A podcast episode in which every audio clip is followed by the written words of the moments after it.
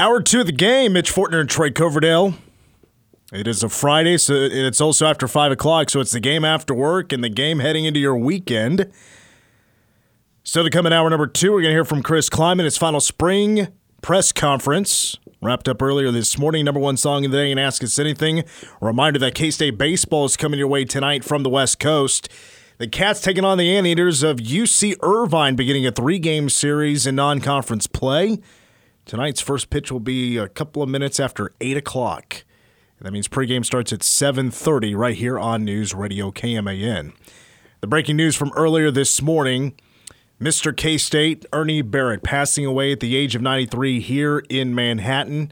And now we are joined by former K-State baseball coach Mike Clark who is of course friends with Mr. K-State for for quite a long time, but uh, Coach, really appreciate your time. I, I, called you earlier to see if you would be interested in doing this interview. You're on your way back from Iowa. I'm sure you spent uh, quite a few hours earlier today just thinking about about the memory with Ernie. Well, that was that was the whole drive was uh, memories and thinking about different things that we'd done together and special things that Ernie has done for Kansas State and for our people and donors and everything. So, it, yeah, it was, it was it was memory lane is what it was driving driving back six and a half hours. Well, take me back. Do you recall the day you met him? Because we all know about the handshake and the hugs. And uh, do you recall the first time you got that handshake? I can't. Uh, it was I, I was high. I, yeah, I was hired in '86, 1986, and Ernie wasn't working with the department at that time. He was in Wichita, so it probably in thinking back, it probably was at either the Colbert Fogler golf tournament or at the Wichita Catbacker Club uh, event. Would have been the first time I saw I, I met him. Uh, I, I remember vividly, like everybody else, the handshake, and nobody warned me. And like a lot of people, they warned me. They they must have saw a rookie and thought, well, we'll just let him take it. So uh, remember the handshake, uh, and then uh, as time wore on, and and he got back with the athletic department, spent you know a lot of time with him with the baseball stadium and and that was built and and everything else that he did. He I mean he touched. If you're a K Stater, you you got touched by Ernie Barrett because he he he knew everybody and was friends with everybody. Well, what what was it about you two that that made you guys click and become friends?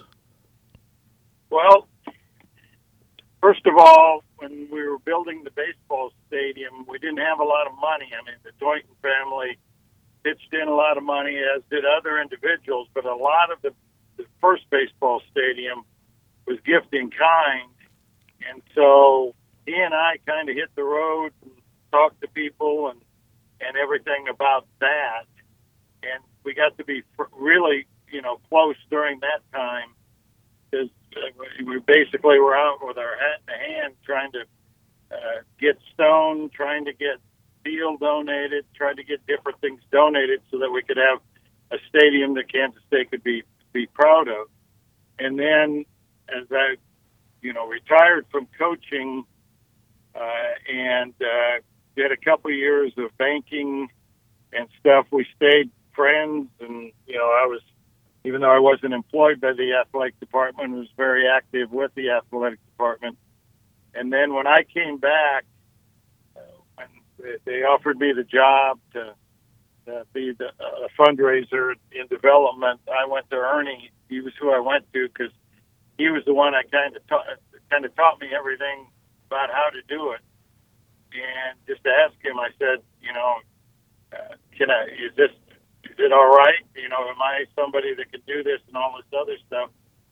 And he said, heck yes. And then from that moment on, that's 20 years ago, we've grown even closer and closer. And you know, one of the things, that, you know, as as we've all gotten older, there's been less and less people that in the athletic department and out of the athletic department that know Ernie and knew what he did after he retired, and uh, I always tried to make sure that he was involved in everything that we could get him involved in, and and let the people know that this is a giant, this is this is a guy. We don't have.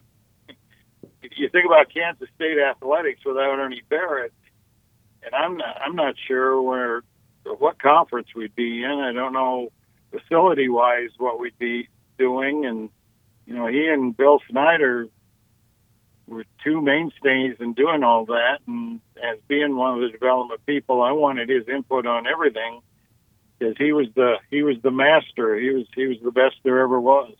Well, can you recall like exactly like when it comes to the facilities and it comes to raising money, like exactly what facilities he had the biggest hand in in making become a reality? Well, the football stadium to start with, way back when, and then the next thing would have been probably Bramlage Coliseum. And he he you know he and the Bramlage family, uh, Fred and Dorothy, you know he got them to make a substantial contribution to for, for allow us to build that facility. Then the first baseball stadium, uh, the track and field out there, the uh, indoor practice facility that now is going to be turned into an indoor, state of the art indoor track and field facility, uh, Brandeberry complex. Uh, I mean, we, and even though he didn't have a hand in a lot of the later things, he he touched all of it. I mean, whether whether it be Chad Weiberg or or uh, Laird Veatch or any of the other development people that have gone through Kansas State, he was instrumental in helping us and guiding us to, to raise the facilities for for all of these facilities that we have. Former K State baseball coach Mike Clark is our guest. So I mean, yeah, it's I mean it's fair to say about everything you see around here athletically. Ernie Barrett had a big hand of being the reason and helping raise the money as to why we have those facilities here today. Wyatt Thompson was telling me that you two really became maybe the closest you had been over the last couple of years. Is that is that maybe due to his declining health, or what would you say that was? Well, we we uh, we traveled a lot together to bowl games and to the NCAA tournaments and the Big 12 tournaments. And it got to be a situation where less and less people knew who Ernie was, whether it be in the athletic department or we have a whole generation of people that weren't born, you know, when Ernie was doing his thing and doing all these wonderful things for Kansas State. So I wanted to make sure that everybody knew that he was represented and he, he felt special and then I felt special just being around him. I I, mean, I got more out of this than Ernie did because it was just phenomenal being with him through all of this, and and, uh, and, and you know as he could go to less and less things. He and Bonnie both, you know, couldn't go to the tournaments, couldn't do different things. I wanted to make sure that they knew what was going on, and that we'd send pictures and we'd I'd call and and make sure that they were included in everything. Even if they couldn't get there, they knew what was going on. So, yeah, we got close. We, we've been close for, you know, 15 years probably, and then just got closer and closer. As and, and the other side of it, it, you know, I'm up in the years now and getting ready to retire. So, I, I gained even more respect for what he did going through what we did with the building champions and all the different programs that we had. I mean, he was a one man show back when this thing started. So, I mean, what how many we got in development now? About eight people and other. I mean, I've got handwritten letters of thank you from Ernie Barrett that he had to write to the donors when they donate money. I mean, he's he's a classic, and and uh, I owe a lot to him, and Kansas State owes a lot to him. So in her statement earlier, I read one on the air from Amy Button Renz who brought up that she was like she was next to Ernie at the uh, Sweet 16 win in 18 against Kentucky. I think I'd seen a picture that you were with them too. I was wondering if you could tell us because we know it's well documented that, of course, as a player, very important in the development of K State men's basketball, going to multiple Final Fours as a coach and as a player and uh, and then you have of course got, kind of gone over the resume of him helping raise money for so many facilities with K State. But what was he like just as a fan in that games? You you better win and you better play well with Ernie. Now with that game, that Kentucky game, uh, he was pretty quiet, except for when somebody would want to go get a beer and get in front of us. Then he was pretty vocal. But uh, he was he was in the game. I mean, he was he was playing that game while it was going on up and next to him. He, you know, he he get concerned about something. I said, "We're all right. We're all right." He'd, he'd take his head, everything, and it wasn't until there were six seconds left in the clock, and they fouled us. We Barry hit the layup, and then they we we we uh, I remember correctly, they they had to foul us, and uh, six seconds left. He looked at me and he says, "We're going to do this," and I said, "We're going to do this. Yes, we are." and as soon as the horn sounded, we both got up and hugged, and and that whole trip, you know, was surreal. I thought a lot about that driving back from from home. It was you know, it, it, everything w- was just perfect. Everything was just great, and Bruce, Bruce Weber was phenomenal in allowing Ernie to be involved with everything and in the locker room, and and it was just a, a, a real special deal. But he was he was mentally and physically playing that game, sitting in that seat, he, my knee was sore on the right on the left side from him hitting it, nudging it, and stuff while it was going on. But it was finally, you know, because he come so close, and and you know, always kind of blamed himself for Kansas State losing to Kentucky his senior year. If he would have been healthy, sure Kansas State would have won and won the national championship, and it would have helped Kansas State win other basketball national championships. But but that game, he was as intense as I've ever seen him. And, and Ernie's usually intense at games anyway. So. Yeah, I'd imagine that, that might be one of the things he gets asked about the most. You know, when you maybe you were introducing him to people about the Final Four 1951, because he is, you know, he's the guy that took K State the closest to ever winning a national championship. Is that was he was usually asked about the most, or the story that was brought up the most? That that was you know in a basketball sense yeah that was that was the the thing that was brought up or then you know there were i mean everybody has five stories about ernie barrett. If you were touched by him you ha- you have a story about him and and some of them are really funny others of them well i'll tell you every time ernie came around i knew he was going to get in my back pocket know, he's always going to ask for money. So, but as far as baseball or basketball was concerned, that was the one, and it was like an anvil was lifted off of his shoulders when when uh, K State beat Kentucky. That was that was good. And then we watched the game this year. Uh, Julie and I came over and watched the game with Bonnie and Ernie, and uh, it was uh, same thing. He he went out. He got up and hugged Bonnie when we beat Kentucky, and and uh, it was it was just always a special moment. Well, Coach, to wrap up, you mentioned everybody's got stories about Ernie Barrett. Uh, as we wrap up, I'd love to know if you have one or two that is most memorable to you that you would like to share with us.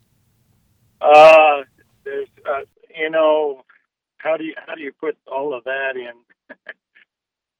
I've got a hundred, so I'm um, probably the, the the one of the the best ones was uh, when we were building the stadium, and uh, I was getting a little impatient because things weren't moving as fast as I wanted it to, and I, I probably said something to somebody or something anyway. So he came out to practice, and he goes, uh, "Coach," he goes, uh,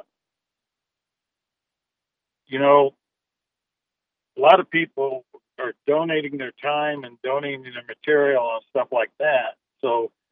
He said, kind of knock it off if you would. He goes, don't say anything negative. We need these people to otherwise we're not going to get the stadium that we want. And I said, Ernie, I said, we're in our second year of building this like that. He looked at me real sternly and he said, Well, coach, he said, we can either make this into the best baseball stadium Kansas State's ever have, or we'll start up that softball program again and have the best softball stadium that K State could ever have. and I looked at him and I said, Yes, sir. I get the message. So that that's that's a pretty good story. So that that would be that would be one of the better ones. So. Well, Coach, uh, know you guys were um, close for a very long time, uh, but we do have that. Um, you know that celebration of life coming up on Thursday. Uh, do we know any specific details about that quite yet? It's it'll be at one o'clock at Bramlage Coliseum. Okay. And and everybody's invited. It's open open to the public, and we'd like to see a big crowd and and and again uh, there'll be a reception afterwards at the Shamrock Zone. So want to want to make sure everybody stops by and, and give their wishes to Bonnie and Brad and Ryan and Lauren. Uh, it's been a tough time for them, and, and uh, as you can imagine, and, and they they really want to hear from everybody because I mean K State family started with Ernie Barrett a long, you know, 50, 70 years ago, however long, 70 years ago, actually, with him playing basketball. We, we want the K State family to show up and, and pay their respects to a great guy and then also pay, res, pay their respects to a great family. Yeah, absolutely. Coach, uh, really appreciate your time. Thank you for sharing those memories about um, Ernie Barrett and uh, we'll be seeing you around baseball here fairly soon with a weekend series against Texas Tech coming up. Thank you for your time. You bet. Take care. That's former K State baseball coach and true friend to Ernie Barrett, Mike Clark, here on the game. We'll take a break, and when we come back, uh, I'll share a few more statements from those uh, with K State and, and, their thoughts on Ernie Barrett. And we're going to hear from Chris Klieman in his final press conference of the spring next. We're back on the game. Mitch Fortner and Troy Coverdale share a few more. Um, statements about the late Ernie Barrett. This one coming from former K State head coach Bruce Weber. All of us will remember Ernie for his bone crushing handshakes and enormous hugs. However, Megan and I will always appreciate Ernie's kind heart and true friendship. It was our honor and privilege to have Ernie and Bonnie as our dear friends and neighbors. Uh, also, let's uh, hear from, uh, let's see, I lost my spot here. Uh, here we go. Uh, Brad Underwood, current coach at Illinois, of course, former K State men's basketball player and assistant coach. The name fits him. He was an incredibly gifted athlete in his time, but his passion and pride for his university were never in doubt. Known for his firm handshake and his ability to never forget a name, will always stick with me, along with the grab at the back of the neck. Also known for his uncanny ability to pour a very stiff drink and was always present at as many Kansas State functions as possible. He celebrated every single win, no matter what sport. For K State, he left no doubt to where his heart was. There has never been a better representative of our university than Ernie Emaw. How about one more? Bill Snyder. Ernie was the dearest of friends, one of the greatest K Staters in the world, and a special, special man and husband. He's one of the first individuals I met when I visited Manhattan and was significant as anyone in formulating my decision to come to Kansas State. Never in my 40 plus years here have I met anyone who meant more and did more for a university than Ernie. He sought out opportunities to promote Kansas State University and the athletics program everywhere he was. While he was truly one of the most recognizable K Staters across the state, Ernie was amazingly received in our western Kansas communities and was embraced in the astonishing way. It was astonishing to witness people bring their children and family members just to meet Ernie and shake his hand. He and Bonnie have been so meaningful to Manhattan, Kansas, Manhattan, Kansas State University, and the entire state of Kansas, and he will be dearly missed. There are so many of these statements. I highly suggest go to kstatesports.com, click on the article announcing the death of Ernie Barrett, and if you scroll down, I mean, you'll find a whole bunch. They have been busy today adding comments as they have come in. I mean, the last, they, excuse me, they may have been adding more. The last I saw, the bottom of the list was Brad Underwood, mm-hmm. but you have Bob Huggins, you have Lon Kruger, Chad Weiberg, who's now the AD at Oklahoma State. He's a former K State assistant AD. Uh, John Currie's in there, Tim Weiser, former AD. Uh, let's see here. You have um, longtime donors, the Sherwood family in there, uh, Mary Vanier, who's been in uh, an athletics donor long time. Uh, let's see who else is in there. Jeff Mittie, Chris Klieman, Jerome Tang. Uh, and of course, you have Richard Linton, Mr. President, Richard Linton, and, and Gene Taylor, of course, mm-hmm. in there as well. That's the last update I saw. There might be more in there now, but I highly suggest go to kstatesports.com and uh, and read those uh, those statements. They they are very touching. Uh, let's get to Chris Klieman. As a matter of fact, he did actually start his press conference uh, with his thoughts on Ernie Barrett. My condolences to the Barrett family uh, of the passing of Ernie, uh, Mr. K State. Uh, what a great man. Um, had, had a lot of interactions in my four plus years with, with Ernie, and everybody remembers the strong handshakes and grabbing the back of your neck. And uh, but a pure K Stater. Football was really important to him. Athletics in general. He um, embraced uh, myself and our staff and uh, my thoughts go to to the Barrett family. And I said this in the first hour. I just want to repeat it. And I think this should be a thing. You know, it's like tradition or whatever, and you know, wherever in the in the United States when it comes to college athletics or even pro sports, you know, to slap a banner or slap a sign, some sort of tradition is like a rub for good luck.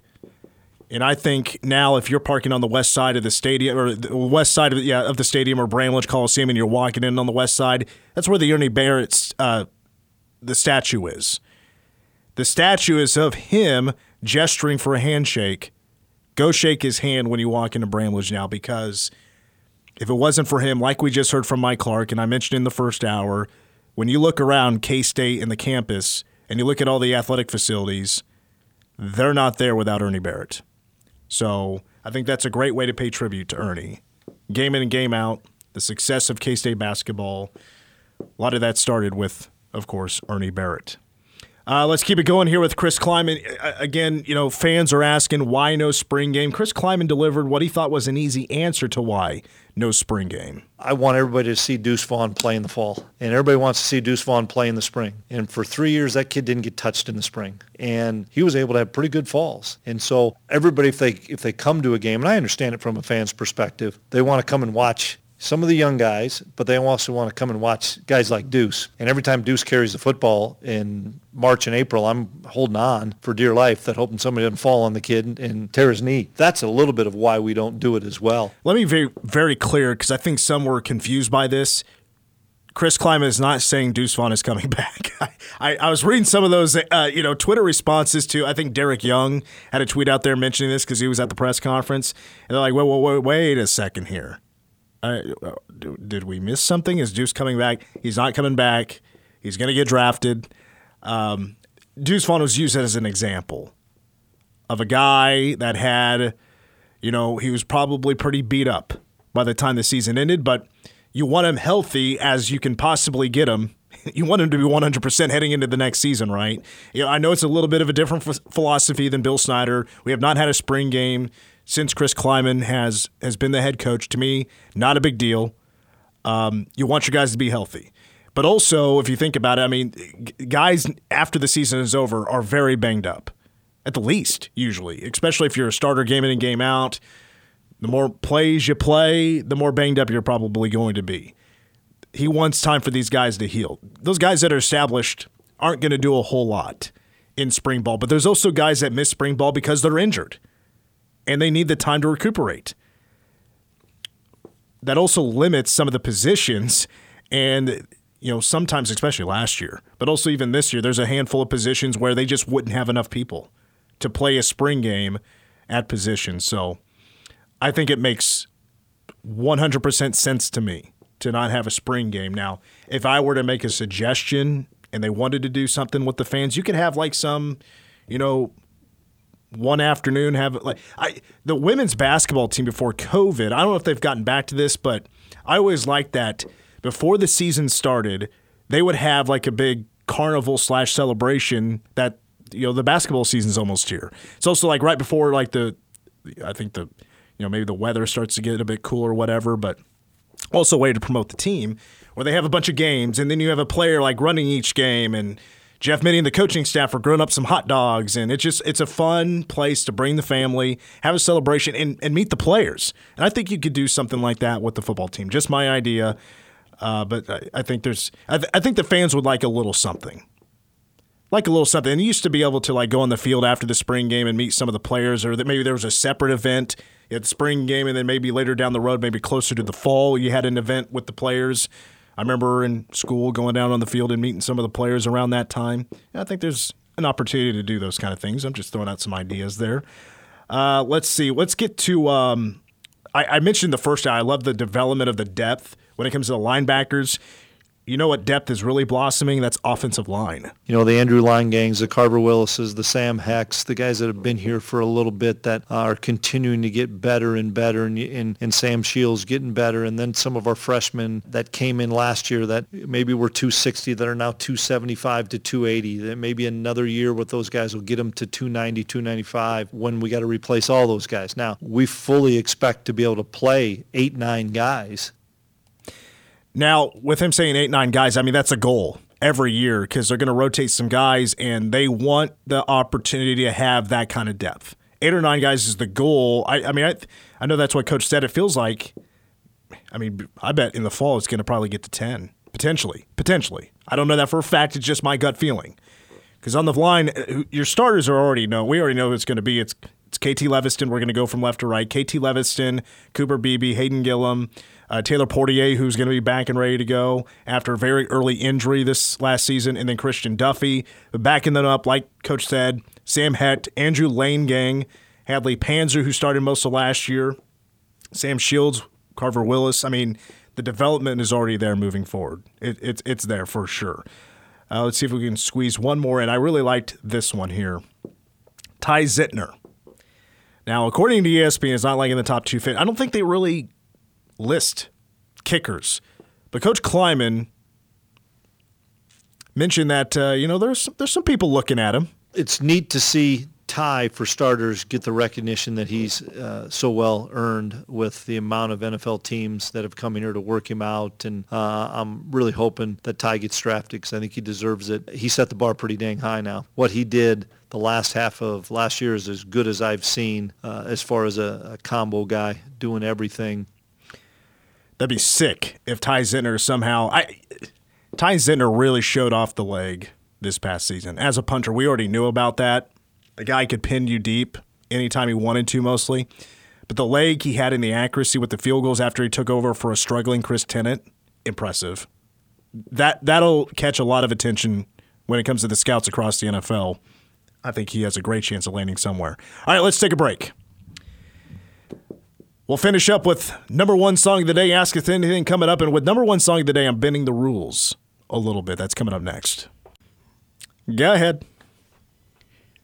I noted earlier this morning that this was the seven year anniversary of Prince Rogers Nelson's passing. Favorite Prince track?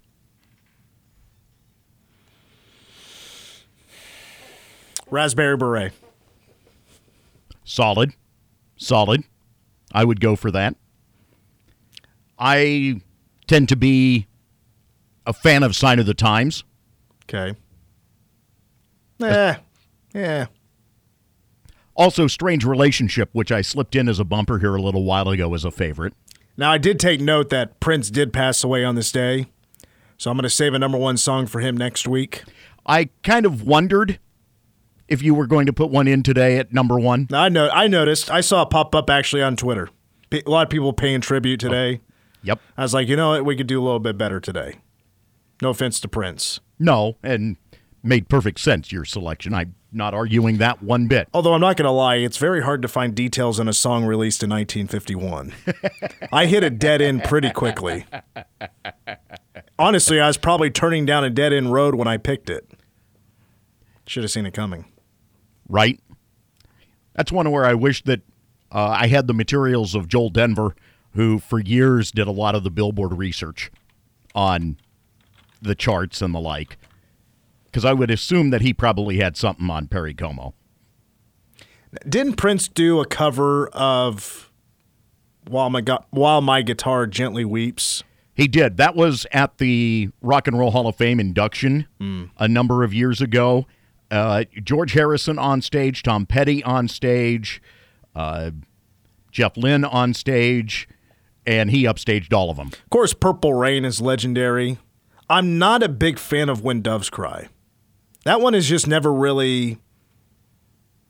It hasn't done it for me. It remains one of the odder songs because if you listen to it, there really is no bass line to it. I also like uh, Little Red Corvette.